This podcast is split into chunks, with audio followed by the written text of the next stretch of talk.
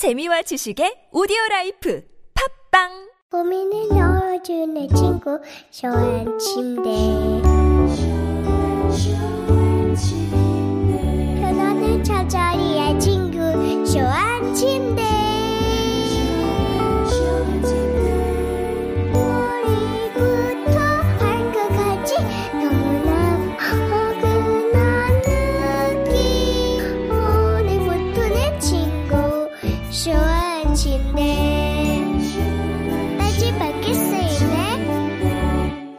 주권자로서의 책임을 다합시다. 옛날에는 왕이 똑똑해야 나라가 편했습니다. 지금은 주권자가 똑똑해야 나라가 편하지 않겠습니까? 추종하는 시민에서 참여하는 시민으로 스스로의 위상을 바꿉시다.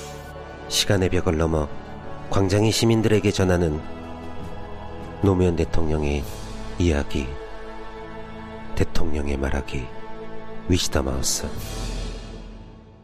엄마, 나 가게 안 하고 싶은데. 너 너 너 가게 해봤니? 너 음식 만들어봤니? 인테리어는 집기는 일할 사람은 운영은 가게 자리는 세금은 너 돈이 있니? 나는 요술램프 몬스터 셰프다. 네가 원하는 모든 것을 들어주마. 맛집의 맛을 똑같이 만들어 주실 수 있어요? 맛뿐만 아니라 돈과 청음의 모든 비법을 알려주겠노라. 야하! 이젠 걱정 고민 끝. 네이버 검색창에 몬스터 셰프라고 쳐주세요. 상담 문의 02-458-8838 몬스터 셰프 엄마 가글 했는데 입에서 뭐가 나왔어 어, 그거 올리덴탈 체크 가글이라 그런겨. 지금 쓰고 있는 가글 사용 후 확인해 보셨나요? 무색소, 무알콜, 무계면 활성제의 올리덴탈 체크 가글은 쉽게 나온 입안의 이물질을 눈으로 확인할 수 있습니다. 딴지마켓에서 판매 중입니다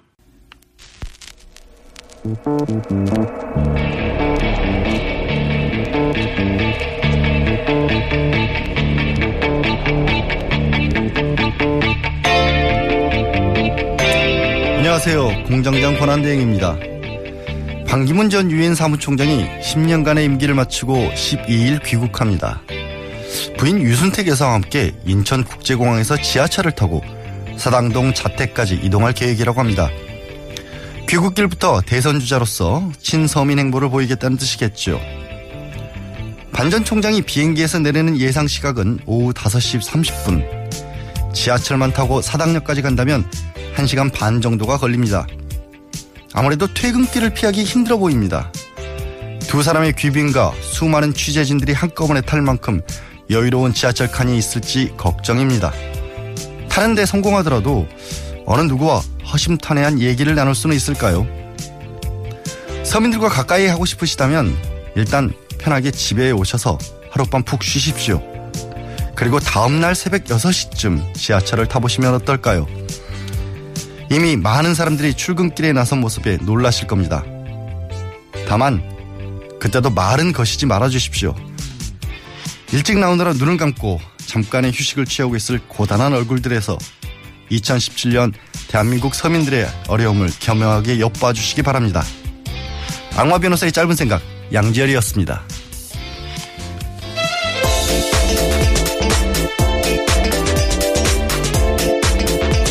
네, 이 정도는 알아, 알아야 할 아침 뉴스 뉴스공장 홍보수석이시죠 이알류의 시사인 예, 김은지입니다. 예 안녕하세요. 예, 안녕하세요. 저랑 하시니까 어떠세요? 예. 좀 편하죠, 솔직히. 아, 예, 또 더 많이 또 열심히 준비하고 있습니다. 예, 그러시면 고맙죠. 예, 첫 번째 뉴스부터 말씀해 주시죠. 예, 어제 이 청문회가 열렸습니다. 사실상 마지막 청문회라고 볼 수 있는데요. 이 조윤선 장관이 출석해서 이 집중적으로 질문을 받았습니다. 여기서요, 문학의 빌- 블랙리스트 존재를 사실상 인정한 건데요. 그 이용주 국민의당 의원이 이 끈질기게 추궁을 하자 이 조윤선 장관은 블랙리스트 존재에 대해서 올해 초에 확인했다 이렇게 이야기를 했습니다. 이 다만 자신의 이 책임 소재에 대해서 좀 예민하게 반응하면서요. 이 지난해 국감 이후에 문제가 대두됐을 때 그런 게 있다라는 얘기를 들었을 뿐이지 본 적은 없다 이렇게 계속 이야기를 하고 있습니다. 알기는 알았는데 자기 책임은 아니었다. 아까 17번이라고 추궁을 하셨다고 말씀을 하셨는데 이게 세는 기준에 따라 좀 다른 것 같아요. 예, 그렇습니다. 잽까지 포함을 하느냐 아니면 스트레이트만 세느냐에 따라서 17번이다 뭐 19번이다 이렇게 얘기를 하는데 우리 짧게 그 부분 준비가 돼 있죠. 한번 들어보시죠. 지금도 블랙리스트가 없다고 생각하냐는 거예요. 위원님, 어, 직원들이 특검에 지금도 블랙리스트가 없다고 생각하냐고 물어봤습니다. 위원님 저는 그렇게 생각하지 않습니다. 블랙리스트가 있는 건 맞죠? 위원님, 블랙리스트가 있는 건 맞죠? 존재하는 건 맞죠? 위원님 제가 아까 말씀드린 것과 마찬가지로 증인 블랙리스트가 존재하는 거는 맞죠? 제가 그 부분에 관해서 어, 지난번 11월 조윤선 30일에 증인 다시 묻겠습니다. 조윤선 이름이라는 것을 명예를 걸고 대답을 하세요. 블랙리스트가 존재하는 게 맞습니까? 안 맞습니까? 예술인들의 지원을 배제하는 어, 그런 어, 명단은 있었던 어, 것으로 어, 판단이 되고 있습니다. 자, 좋아요. 뭐 그 정도까지는 제가 받을 수 있어요. 자, 어제 하루 종일 많이 들으셨던 목소리 난타전이었죠, 정말. 그런데 대한민국 현직 장관이 이렇게까지 청문회에서 당한다고 해야 될까요? 뭐 좀 진작 말씀을 하셨으면 좋았을 텐데 싶습니다. 예, 다음 뉴스 예, 계속해서 블랙리스트 관련된 뉴스입니다. 이 문화체육관광부 고위 관계자들에 대한 조사에서요, 이 특검팀은 김종덕 전 장관이 블랙리스트 운영에 관여했다라는 결정적인 정황을 포착했다라는 건데요. 이 진술을 보시면요, 김 전 장관이 지난 2014년 8월 취임 이후에 김기춘 당시 비서실장에게 업무 보고를 하면서 이 블랙리스트 관련된 내용도 보고했다라는 진술을 확보한 겁니다. 진술 정도가 아니라 김기춘 전 비서실장도 굉장히 이 부분에 관심을 가지고 추진을 하지, 않았냐 이런 얘기 나오지 않습니까?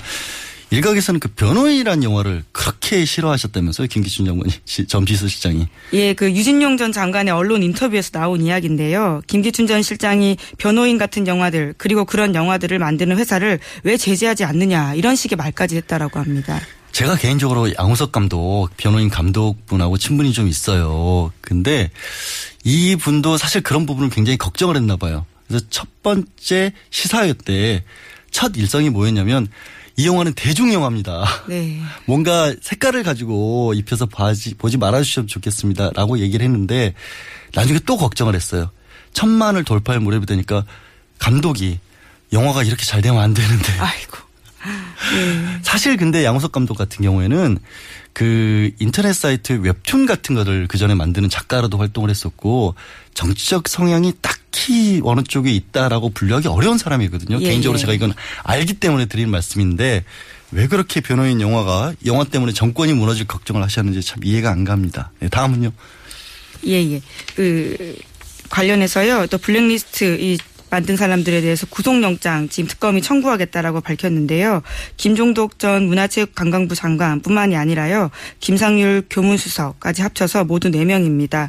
이 블랙리스트 의혹과 관련해서 특검팀이 구속영장을 청구하고 청구한 것은 이번이 처음인데요. 예. 이 피의자들은 블랙리스트가 작성될 무렵 문체부와 청와대 정무수석실, 이 교문수석실 핵심 요직에 있었던 사람들입니다. 결국에는 정무수석실, 문체부, 그러면 아까 첫 번째로 전해드렸던 또 조윤선 장관의 관여 여부가 드러나는 거고 어느 정도 드러났다고 봐야 됐고 무능력하거나 뭐 아니면 몰랐다면 뭐 왕따를 당했다 이런 얘기가 될 텐데.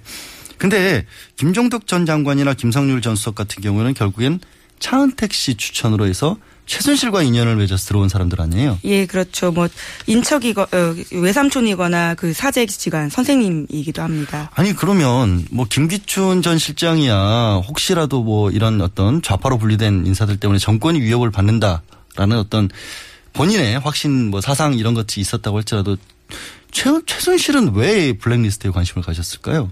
뭐 앞서 나온 보도들을 종합해 보면요. 본인의 이해관계가 굉장히 관련이 있었기 때문에 그런 이해관계를 침해하는 사람들을 몇 명을 찍었었고 음. 거기에 또 김기춘 실장의 공안식 사고 방식들이 합쳐지면서 이만 명에 가까운 사람들이 나왔다라고 하는 건데요. 음. 그러니까 최순실은 자기 개인 사업을 하기 위해서 예. 원래 뭐 문화부에 자리 잡고 있는 사람들을 쫓아낼 필요가 있으니까 블랙리스트에 적극적으로 찬성을 하고 예. 김기춘 실장은 이제 말씀드렸던 정치적인 이해관계가 있었던 건데 두 사람이 그게 맞아 떨어졌다 이런 거 아니겠습니까? 예, 그 한, 한쪽은 돈벌이를 하기 위해서 그렇죠. 한쪽은 정권을 지키기 위해서 나라를 참 희한한 방법으로 지키려고 하셨네요. 예, 김 전 실장이 오늘 아침 나온 보도를 보면요. 심지어 이 정부의 비판적인 문화예술인들에 대해서 이 빨갱이라고 지칭했다라는 내용도 있고요. 심지어 이 지원금을 끊는 작업을 말살 정책이다. 이런 이야기를 이 김종덕 전 장관에게 했다라는 문체부 고위 관계자의 진술도 나왔습니다. 아니요. 이 이렇게 험한 표현들을 써가면서 그런 정책 아닌 정책이라고 부르기도 싫습니다, 사실. 근데 빨갱이 같은 거는 법원에서도 이런 표현 쓰지 말라. 이거 표현 자체가 모욕에 해당한다라고 판결까지 나올 정도거든요. 대한민국 사회에서 없어져야 될 부분 중에 하나가 본인과 이해관계 생각하는 것이 다르다라고 해서 누군가를 그렇게 폄훼하는 일인데 국가의 최고의 지도부에 있는 인사들이 그런 얘기를 써가면서 그걸 정책이라고 만들었다라고 하는 게 정말 참, 예, 다음 뉴스나 듣죠. 예, 말살, 적군, 뭐다 이게 맥이 통하는 말인 것 같습니다. 예, 예, 곧이어서 계속 삼성 뉴스 전해드리겠습니다.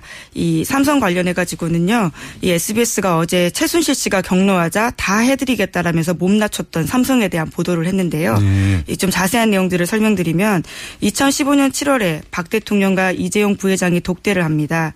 그 뒤에 최순실 씨는 이 정유라 씨 말을 사줄 것을 삼성에 요구를 합니다.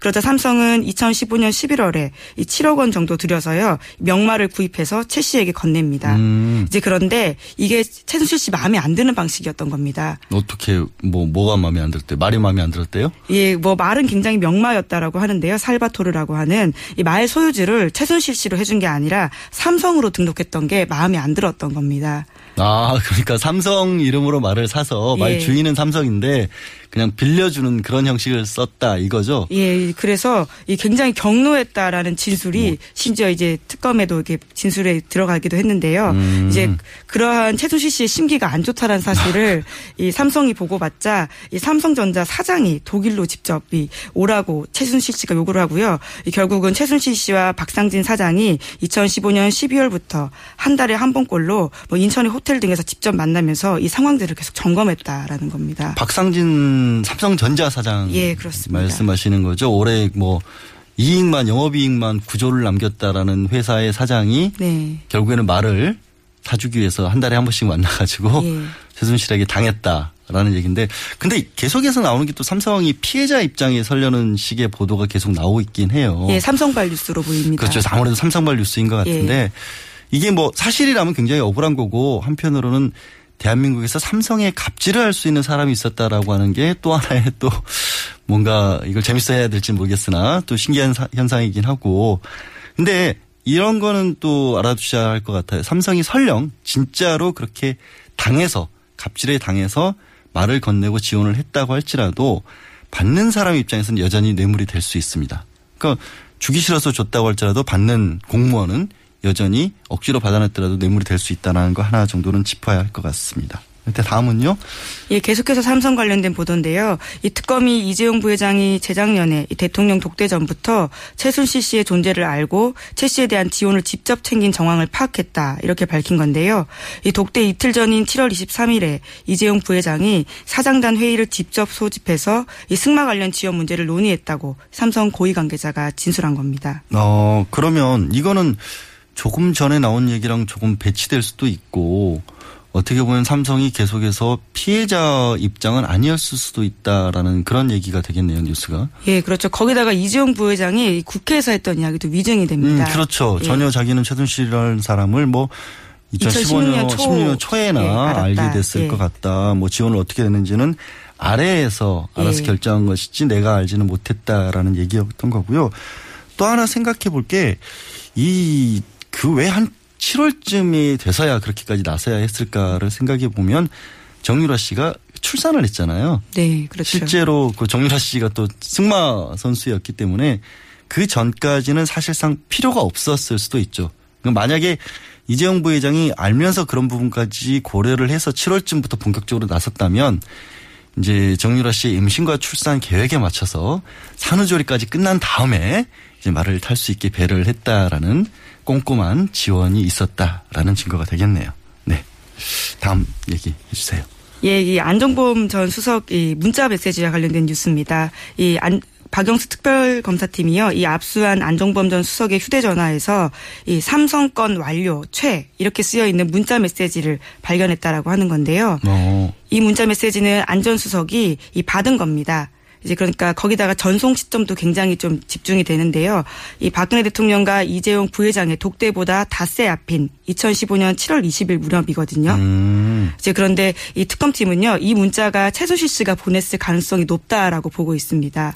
시점도 그렇고 최라는 표현도 그렇고 만약에 그 최순실 씨가 보낸 거라면 지금 이제 최순실 같은 경우에는 계속해서 안종범 수석의 공모관계를 부인을 하고 있죠. 예. 모른다, 아예 모른다라고 하고 있어서 그걸 부인하게 되면은 나는 공무원도 아닌데 무슨 직권남용을 할 수 있냐. 지금 기소장, 공소장에는 다 공모관계로서 돼 있으니까. 네. 근데 그거를 깰 수 있는 강력한 증거가 될 수도 있겠네요. 예. 또그 다음은 어떤 거죠? 예, 이 박근혜 대통령이 야당 의원 낙선 운동 지시했다라는 저희 시사인 보도인데요. 20대 총선을 앞두고 박 대통령이 야당 국회의원의 실명을 거론하면서 낙선 운동을 지시한 것으로 드러났다라는 겁니다. 이 근거는요, 안종범 전 수석의 수첩인데요. 이 시사인이 입수했던 안종범 전 수석의 업무 수첩을 보면요. 그 2016년 4월 13일 VIP라고 쓰여 있고요. 여기에 이 야당 법 발목 의원 홍종학, 김기식, 의원별 발언 활동 자료, 낙선운동 의원 공격 자료 정무수석 이렇게 쓰여 있습니다. 그러니까 지금 의원 두 사람을 콕 집어서 예. 낙선 운동을 해라 떨어뜨려라라고 했다는 거잖아요. 이건 선거법 정면으로 위반한 거잖아요. 네, 그렇게 확실하게 보이는 좀 정황들이 메모에 쓰여 있는 겁니다. 근데 그것보다 더 충격적인 게 이게 시사인 보도인데 아, 충격까지 받으셨습니까? 아니 홍보석이 시사인에서 나오셨는데 뭐 하나 얘기해 줘봐요. 그 안수석 또 수첩 관련해서 또 어떤 게 있는지. 아이, 왜냐하면 이게 예, 예. 안종범 수첩, 수석의 수첩에 관해서는 언론에서 굉장히 보도를 많이 했는데 예. 전체를 입수했다는 거 아니에요. 이 형사 사건 관련한 부분에. 예, 저희가 지난주에 이 부분들 입수해서요. 사실은 이 내용들을 다 본다고 좀 굉장히 바빴었는데요. 이게 총 이 400여 쪽 가까이 되는 네. 분량입니다. 이 앞뒤로 내용을 써놨는데요. 400쪽 뭐 보려면 볼 수 있겠다 생각할 수 있겠지만 이 굉장히 글씨가 악필 혹은 뭐 흘려 쓴 부분들이 많아서요. 네. 일일이 팩트들을 확인하고 그때 어떤 일이 있었는지 정황들을 체크하는 게 좀 바빠서요. 바빠서 얘기를 못 해준 거예요. 아. 어, 온라인이 release 될 때까지 말씀을 못 드렸던 점은 좀 양해를 부탁드립니다. 하나만 얘기해 줘봐요. 그래도. 아, 예. 그또 제가 좀 눈여겨봤던 부분은요. 이 삼성과 관련된 부분입니다.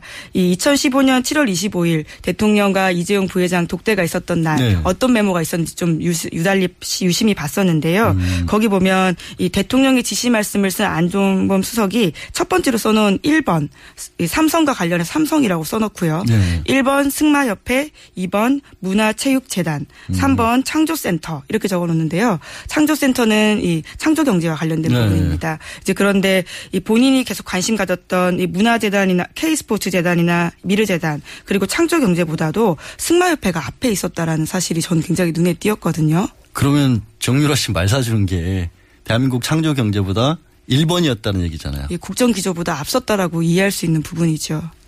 뭐로 어떻게 해석해야 되죠, 그거를? 정유라 씨를 굉장히 아꼈다. 아, 정유라 씨를. 굉장히 예, 예, 아꼈다. 뭐 그렇게 이해할 수 있을 것 같습니다. 대한민국보다 정유라가 중요했다. 예. 오케이, 알겠습니다. 네, 다음. 예, 이 동아일보 보도인데요. 이 3대 국정기조도 최순실 씨와 함께 설계했다라는 이야기인데요. 이 부분은 정호성 전 비서관의 휴대전화 녹음 파일에서 나온 겁니다. 음, 이 녹취록에 따르면요. 대통령이 취임식을 앞둔 2013년 2월 중순에 이 최순실 씨와 국정기조에 들어갈 표현을 논의하는데요. 이 굉장히 내용이 좀 자세합니다. 박 대통령이 최순실 씨에게 창조 문화로 할까, 문화 창조로 할까 이렇게 의견을 구하자 이 최순실 씨는 문화체육 융성으로 하자 이렇게 이야기를 융성, 하고요. 음. 예, 그러자 박 대통령이 표현이 너무 노골적이라면서 그러면 역풍 맞는다. 이렇게 해서 이 문화융성이라는 표현으로 합의를 봤다라는 거고요. 이 게다가 경제 부흥이라고 하는 이 3대 기조 중에 한 내용은요. 순전히 최순실 씨 아이디어가 반영이 되어서요. 실제로 2013년 2월 25일에 이 정부의 3대 국정 기조가 나오게 됩니다. 그러면 이게 창조 경제 어쩌고 했던 게 뭐냐라는 게 굉장히 궁금했었잖아요, 다들. 근데 창조 경제가 결국에는 최순실 씨 작품이었던 거죠. 예, 함께 논의했고 사실상 최순실 씨가 굉장히 많은 아이디어를 냈다. 이게 뭐, 뭐 표현 정도가 아니라 문화영상 같은 경우에는 원래 대선 과정에서는 거론이 안 됐던 게왜 예. 갑자기 대통령 취임 이후에 나왔느냐라는 부분도 요즘 돌아보니까 궁금증을 낳았었는데 그때 이렇게 논의를 해서 나왔던 것으로 알면 되겠군요. 예. 알겠습니다. 그 다음은요. 예, 이 최순실 씨가 2013년 당시만 아, 윤전추 전 행정관이 아, 행정관이요. 이 지난주 헌법재판소에 나와서 최순실 씨 의상실에서 처음 봤다 이렇게 이야기를 했었거든요. 2014년에 처음 알았다는 건데요. 그런데 이 그 관련된 반박 증거가 나왔습니다. 어제 국회 청문회 조사에서요. 장재원 의원이 이 밝힌 크리스마스 카드인데 그거는 최순실 씨가 2013년에 당시 호텔 헬스클럽 트레이너였던 윤전추 행정관에게 이 전추 씨 새해에는 꼭 시집 가 세요. 이렇게 덕담을 건네는 등 친분을 과시했다라는 겁니다. 이게 덕담이 아니죠. 사생활 침해지. 이게 가까운 분들한테 자꾸 결혼해라 이런 얘기 하면 얼마나 스트레스 많이 받는데요. 이거 함부로 해서는 안 될 얘기를 한 것 같네. 근데 예, 시가라는 말을 그렇게 아무한테나 하는 말은 아닌 걸로 알고 있습니다만은 모르겠습니다. 그 다음에 그 뭐저 국정교과서 관련해서도 뉴스가 나와 있다라고 어제 제가 잠깐 뭐 봤는데 또 예. 편찬 기준을 반영을 해야 하라 이런 얘기가 나와 있어요. 예, 그렇습니다. 교육부가요, 이 중고교 국정역사교과서의 편찬 기준을 검정교과서에도 반영하겠다, 이렇게 밝혀서요, 논란이 일고 있습니다.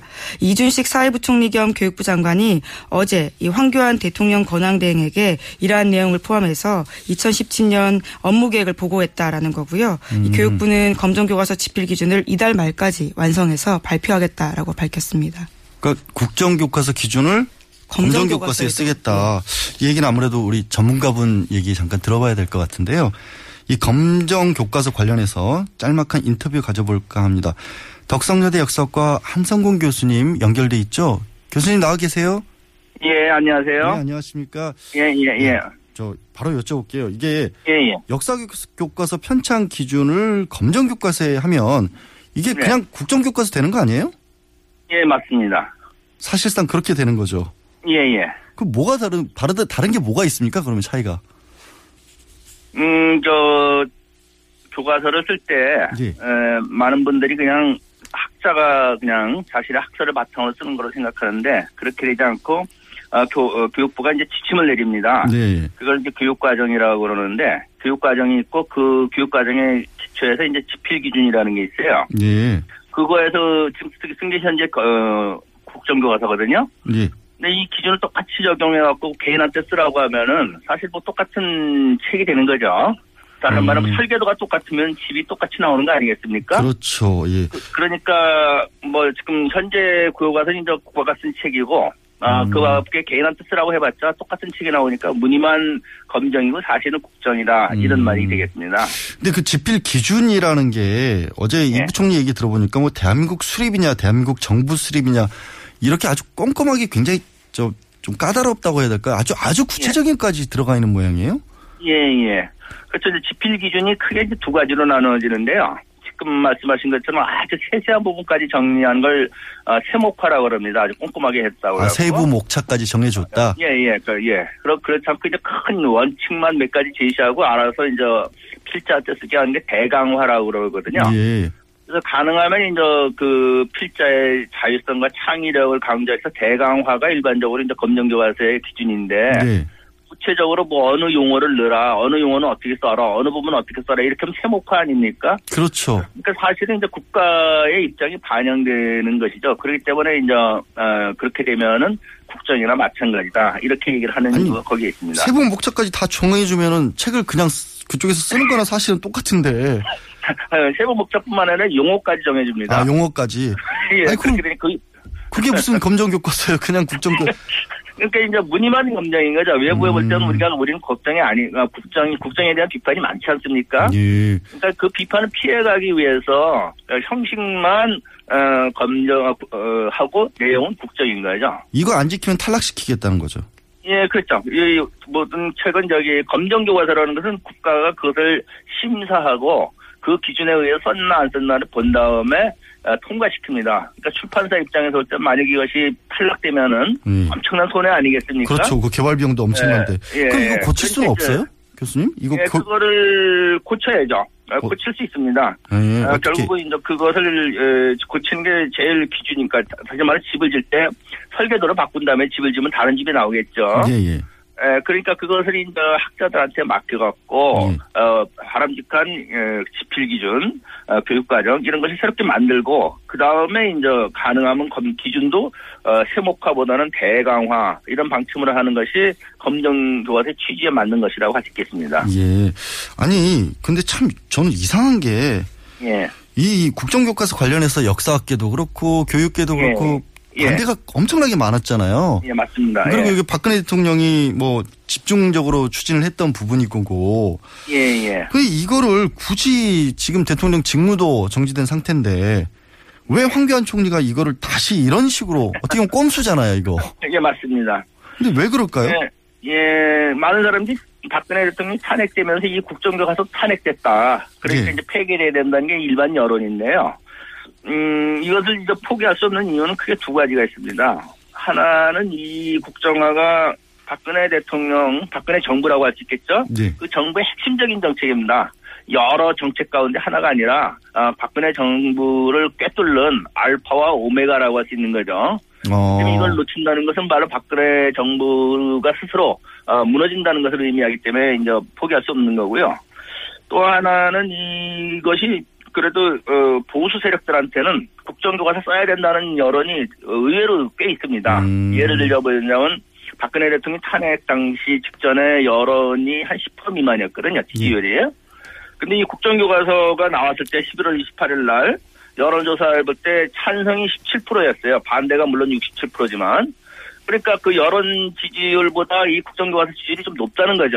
네네. 그러니까 이것이 하나의 어떤 버팀목이 되고 이걸 바탕으로 결집하면 보수세로 결집할 수 있다. 이렇게 판단하는 것 같습니다. 이게 교과서라기보다는 일종의 정치적인 판단을 한 그렇죠, 것이다. 그렇죠. 예, 예, 정치적 목적이 있는 거죠. 예, 최근에 문제가 되고 있는 블랙리스트와도 어떻게 보면 예, 예, 맞습니다. 바로 음, 그 시점에서 국정교과서가 추진됩니다. 똑같습니다. 예, 괴를 같이 하는 거. 결국 이거를 예, 예, 괴를 같이 하는 거. 어떻게 그러면 만약에 막으시려면 어떻게 해야 할까요? 이거를. 예, 결국은 저기 행정부, 우리 민주주의 사회는 국민의 여론에 따라서 모든 정책이 집행돼야 되는 거 아닙니까? 예, 예. 근데 지금 이제 공무원들이 국가, 국민의 어, 공복이 아니라 정권의 충견 노릇을 지금 하고 있는 거죠. 예. 그리고 행정부가 독재를 하고 있는 거 아닙니까?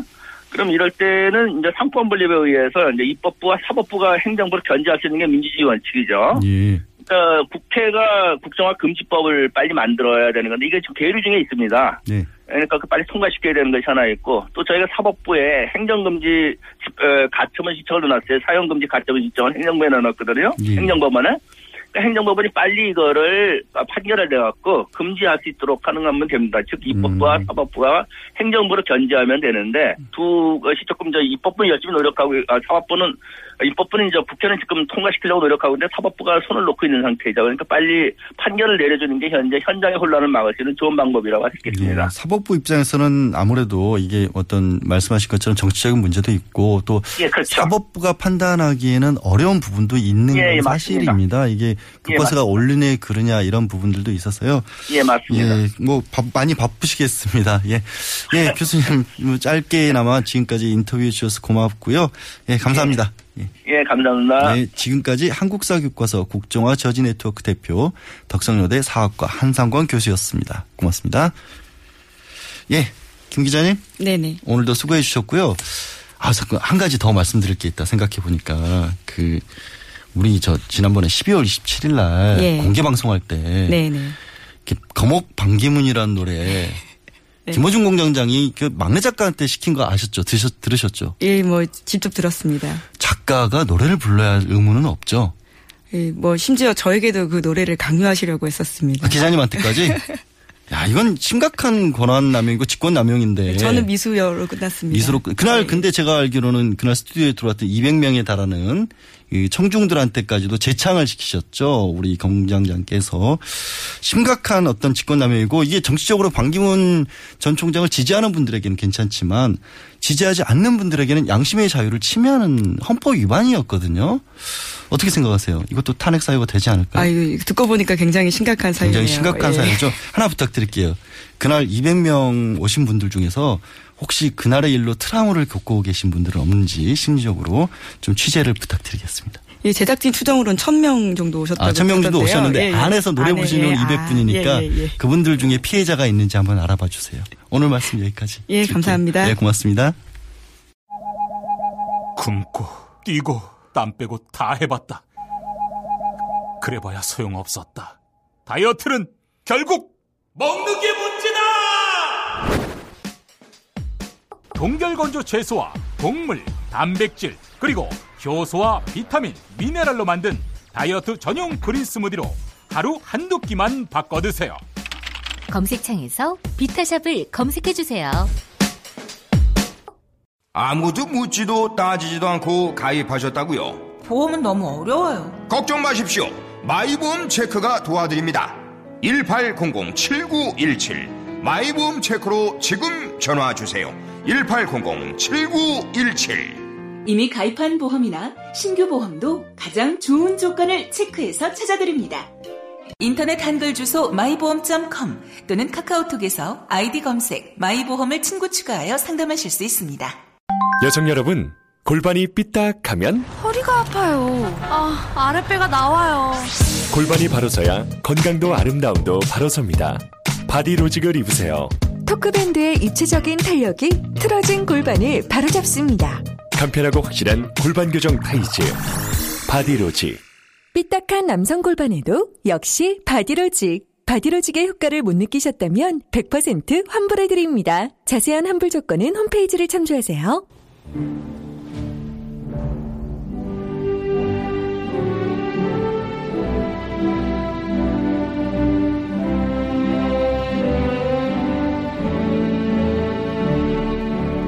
아, 큰일 났네.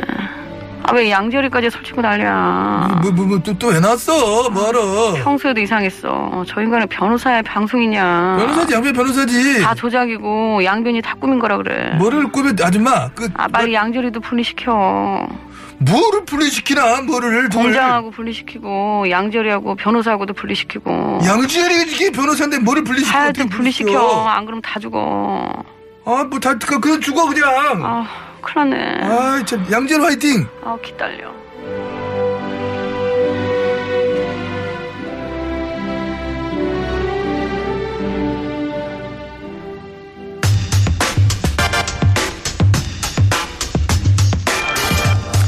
네, 뉴스공장 첫 번째 인터뷰, 인터뷰 제1공장 시간입니다.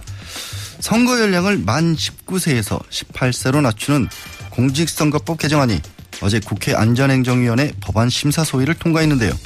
과연 법사위 문턱은 넘을 수 있을까요? 더불어민주당 박주민 의원 연결돼 있습니다. 의원님 안녕하세요. 예, 안녕하십니까.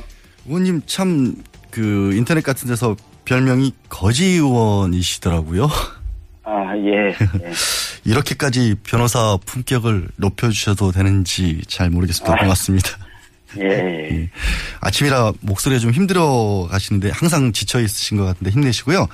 예. 감기 때문에 그렇습니다. 아, 감기 걸리셨어요. 요즘 독감들 많이 유행했었는데 뭐 독감 빨리 나으시기 바라겠습니다. 예. 뭐 질문 바로 드릴게요. 힘들어 하시는 것 같은데. 예, 예. 선거 연령 그 지금 말씀드린 것처럼 법안 심사 소위 네. 통과했는데요.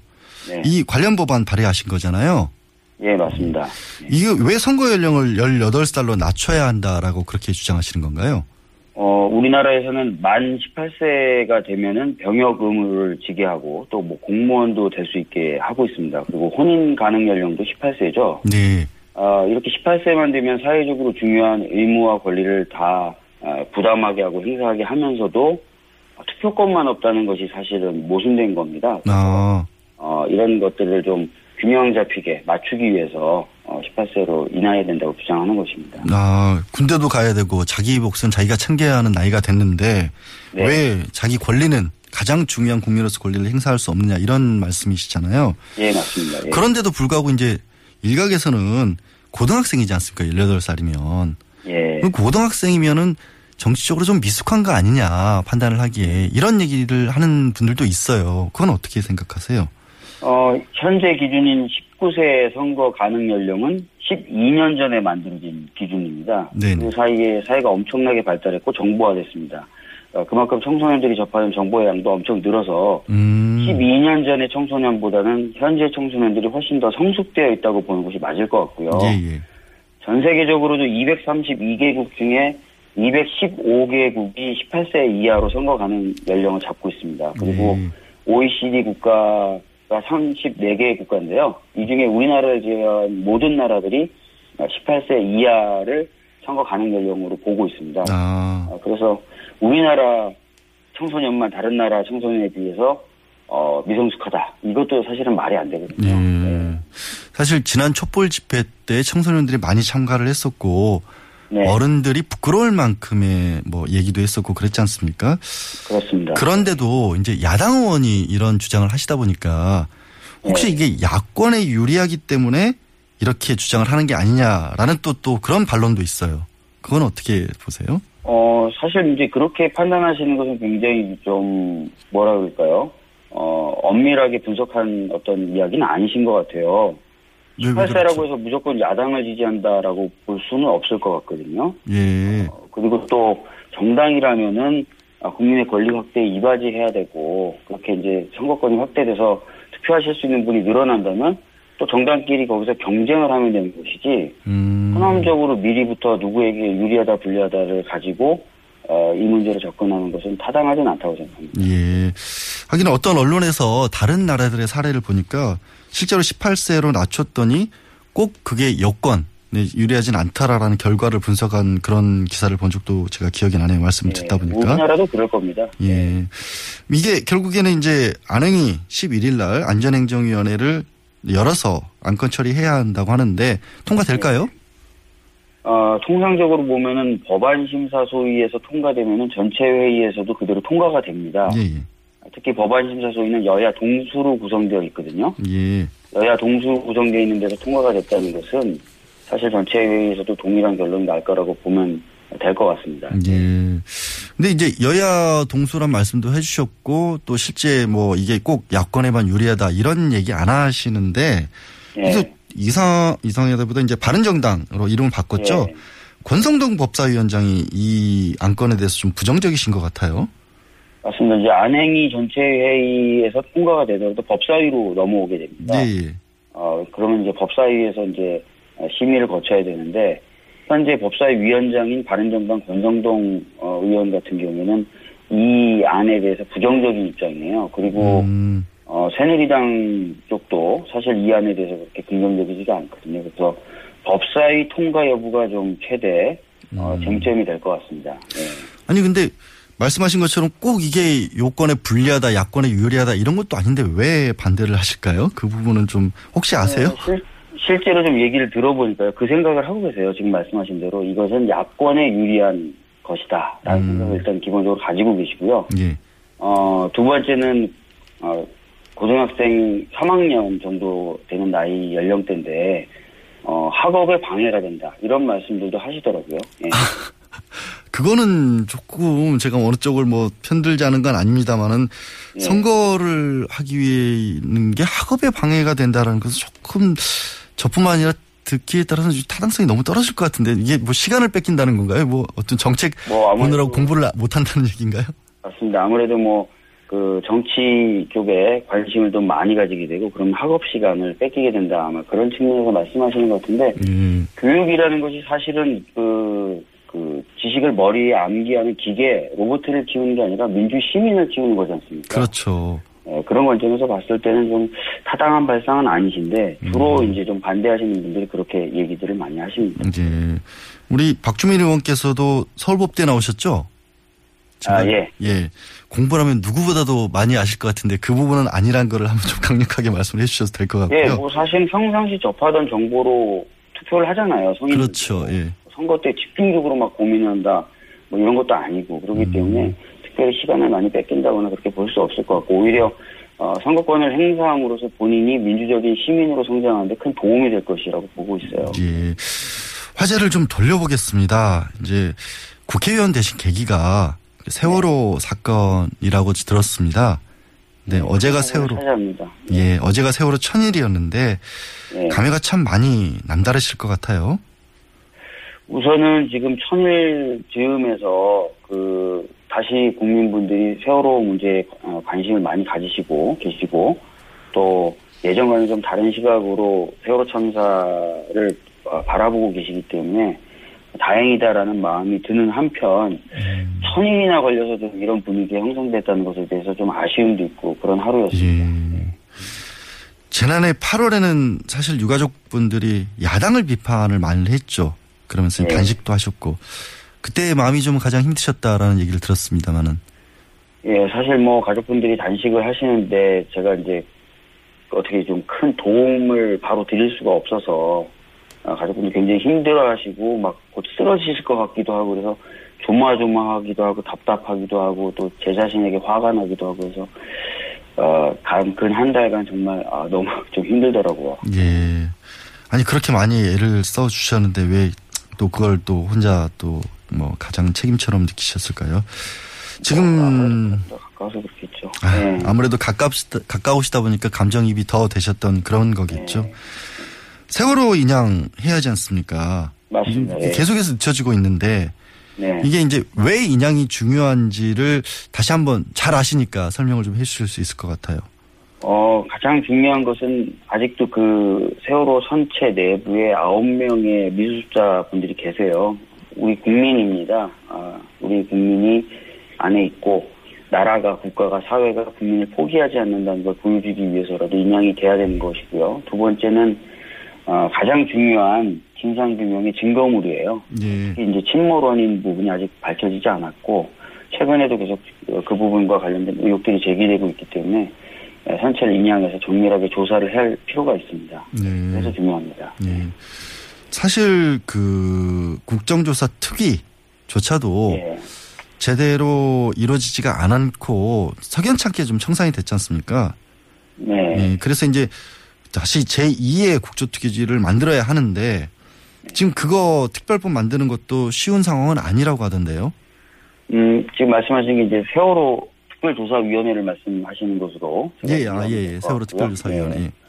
세월호 특별조사위원회 같은 경우에 지금 그 만들기 위해서 법안을 어, 하나 발의했고 바로 또 신속 처리 안건으로 지정을 했습니다. 그래서 어, 일정한 시간이 지나면은 본회의에 자동적으로 상정되게 되어 있는 상태까지는 와 있습니다. 늦어도 11월까지는 그래서 될 수 있죠. 예, 맞습니다. 근데 문제는 인양이 지금 4월 또는 5월에 된다 그래서 좀 그 시기를 당겨야 됩니다. 그래서 음. 그것과 관련된 협상을 지금 여당 그리고 어, 바른정당과 좀 진행해야 될 그런 상황에 처해 있습니다. 예. 그래서 이제 그 중간 단계처럼 이제 국민조사위원회가 나서서 일을 좀 예. 하고 있는 그런 상황이지 않습니까? 혹시 예. 그런 부분에도 박주민 의원께서도 직접 좀 도움을 주고 계신 게 있나요? 뭐 지금 당장은 어, 특별하게 이제 도움 드리고 있는 건 없고요. 예. 어 근데 이제 정상적으로 이제 활동을 하기 시작하면은 어 야당들하고 상호작용을 좀 해야 될 것입니다. 진상규명 관련된 작업이든 아니면 그것을 여론화하는 작업이든 이런 것들은 야당과 같이 해야 될 것 같고 같이 하자고 야삼당과 어, 국민특조위하고는 얘기가 지금 어, 되어 있는 상태입니다. 예. 어제 인터뷰를 제가 이제 세월호 뭐 생존 학생과 했었습니다. 네. 그러면서 나오는 얘기가 뭐 촛불 집회가 좀 이어지고 그러면서 그래도 유가족들이 조금은 희망을 찾고 있다 이런 얘기도 좀 나왔었는데 네. 뭐 그런 부분들도 좀 들으신 얘기가 있죠. 그럼요. 가족분들은 최근 좀 변화된 상황에 대해서 많이 좀 기대를 가지고 계시고 어둠 속에서 한 줄기 빛을 보는 것 같다. 또는 터널의 저쪽 편 끝이 이제는 보이는 것 같다라는 말씀을 하십니다. 아시다시피 박근혜 대통령이 탄핵 국회에서 탄핵이 가결되고 또 진상규명의 목소리가 높아지다 보니까 진상규명 가능성이 지금 많이 커졌잖아요. 예. 어, 그래서 이제 그런 희망을 느끼시는 건데, 제 걱정은 그런 희망이 다시 한 번의 어떤 실망으로 바뀌지 않을까, 이런 좀 걱정이 있고, 그렇게 되지 않도록 좀 최선의 노력을 다해야 되겠다고 다짐하고 있는 상황입니다. 지금 걱정이라는 표현을 쓰셔서 예. 안 그래도 그 세월호 당일 7시간 대통령 해명 이런 부분도 굉장히 중요하지 않습니까? 네네. 근데 그거 헌법재판소에 원래 5일까지 설명을 하겠다고 했다가 이제 이제야 내겠다, 오늘 내겠다 이렇게 가시 나왔는데 네. 지금까지 나왔던 부분들 몇 가지 얘기들 대통령 해명에 대해서는 어떻게 생각하셨어요? 어떻게 들으셨어요? 어, 첫 번째는 대통령 또는 청와대 해명을 고지고대로 믿는다 하더라도, 어, 골든타임, 그리고 그 후에 7시간 동안 사실상 청와대가 적절한 역할을 안 한 건 분명하거든요. 예. 어, 뭐, 미용을 했다, 성형을 했다, 뭐, 이런 게 중요한 게 아니라 적절한 역할을 안 했다라는 것이 분명하기 때문에, 어, 그 부분에 있어서는 크게 아마 변동이 없을 것입니다. 아. 그렇게 생각을 어, 하고 어, 두 번째는 최근에 이제 대통령이 직접 기자들과 만나서 얘기하는 과정, 과정에서 어, 세월호 참사가 작년인지 재작년인지 이렇게 얘기하면서 구체적으로 발생한 시점조차도 모르고 있었잖아요. 그리고 해경이나 119가 있었으니까 잘 잘 될 줄 알았다, 잘 될 것이다 라고 얘기를 하는 것을 듣고서도 그 당시 이제 그 구조의 난맥상 이런 것들을 현재까지도 모르고 있구나라는 느낌을 받았어요. 그래서 여전히 대통령은 그 당시에도 아무것도 안 했고 지금도 어 그런 상황을 저- 전혀 파악하지 못하고 있는 정도에 에, 있다 그렇게 생각이 들었습니다. 예. 그 제가 세월호 유가족분과 또 뭐 따로 따로 만나서 말씀을 들었는데 이 가족분이 말씀하시는 게 아직도 왜 감추는지를 모르겠다라는 말씀을 하시더라고요. 그러면서 언론에서 무슨 뭐, 뭐 머리 의혹이라든가 미용 의혹 같은 걸 제기를 하는데 그런 정도 이유라면 그것 때문에 감출 리가 없다. 자꾸 얘기를 안 해주니까 오히려 더 의구심만 더 가진다. 그런 말씀들을 하세요. 또 어떻게 생각하세요? 그런 부분에 대해서는. 그러니까 사실은 최근 들어 더 많은 그 의혹들이 제기되고 있지 않습니까? 특히 이제 김영한 전 민정수석의 수첩에 세월호 관련된 언급이 대략 80여 차례가 등장하면서 그 대부분의 내용들이 진실을 좀 은폐하려는 내용들과 관련이 되어 있는 것으로 보여지고 있지 않습니까? 예. 어, 그렇게 조직적으로 그리고 체계적으로 전방위적으로 진상규명 작업을 가로막았던 이유는 뭘까? 어, 단순히 진짜 뭐 어떤 어, 그 당시 어떤 부적절한 대응만을 가리기 위한 것이냐, 아니면 더 큰 뭔가 있는 것이냐. 합리적인 사람이라면 당연히 그런 의심을 가지게 되죠. 예. 그래서 사실 지금도 뭐 어제 이제 말씀하셨던 것 중에 말씀드렸던 것 중에 생존 학생 분도 그런 얘기를 하세요. 아직도 나가고 있는 사실관계 언론에 알려지고 있는 분들 부분들 이런 것들이 아직도 잘못된 부분들이 많다. 그러니까 언론에서 보도도 제대로 안 되고 있는 것들도 아직도 있다. 그런 얘기도 유가족들이 하시면서 유가족이기 때문에 직접적으로 얘기를 못 한다. 그런 얘기들이 아직도 좀 많이는 있나요? 그러면? 뭐 여전히 지금 카톡들 그 유가족분들을 폄훼하는 카톡들 허위 카톡들이 돌고 있고요. 또 과거에 이제 그 유가족들이 뭐 마치 엄청난 배상금과 보상금을 받는 것처럼 또는 돈을 위해서 뭔가 그런 걸 한 것처럼 비춰지게 만들었던 언론 보도들은 어, 시정이 되지 않고 있죠. 어 아마 그런 부분을 지적하고 있는 것 같고요. 어, 또 뭐 정부와 관련된 여러 가지 의혹들이나 이런 부분들에 대해서 또 역시 제대로 아직 보도를 안 하고 있는 것 같다. 뭐 그런 느낌이신 것 같습니다. 그러니까 반대하는 그런 움직임이 있는 데에는 아무래도 좀 뭐 세월호 진상규명 같은 것을 반대하려는 조직적인 음, 뭐 의혹 이런 움직임 이런 것들이 있기 때문일 것 같아서 그래서 이제 의원님께서도 그 세월호 특별법 제정과 관련해서도 박사모에서도 조직적으로 반대하는 게 아닌가 그런 의혹도 제기를 하셨죠.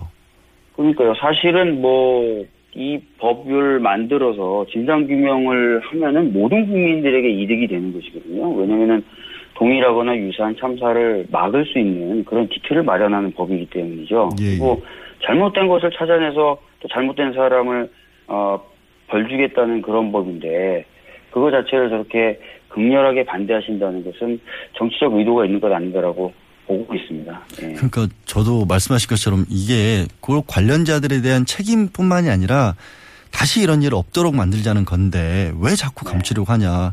근데 감추려고 하는 것에 정말 극단적인 시도가 또 하나 보도된 게 이 세월호와 관련된 어떤 7시간 특히 대통령의 행적이나 이런 부분들을 아예 비밀로 지정을 해서 30년 동안 못 열어보게 하자. 이런 시도도 있었다라고 지금 나오고 있지 않습니까? 예, 그런 시도도 나오고 있고 얼마 전에 뭐 국정원에서 보수 언론이나 보수 단체를 활용하자라는 문건을 만들었다는 의혹도 보도된 바가 있고 너무 관련된 좀 의혹들이 지금 많이 제기되고 있어서 아마 이 부분도 제2특조위가 뜨면은 좀 철저히 다 조사를 해야 될 것으로 보여집니다. 예. 저도 진짜 계속 말씀을 듣다 보면 도대체 뭐가 있길래 일어나 싶은 그런 생각이 들고요.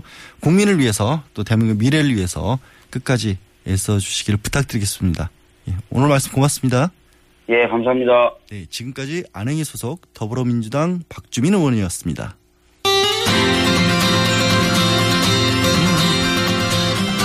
어, 잠시 후 8시 10분 3부로 돌아오겠습니다. 자, 저는 공장장 권한대행 양지열입니다.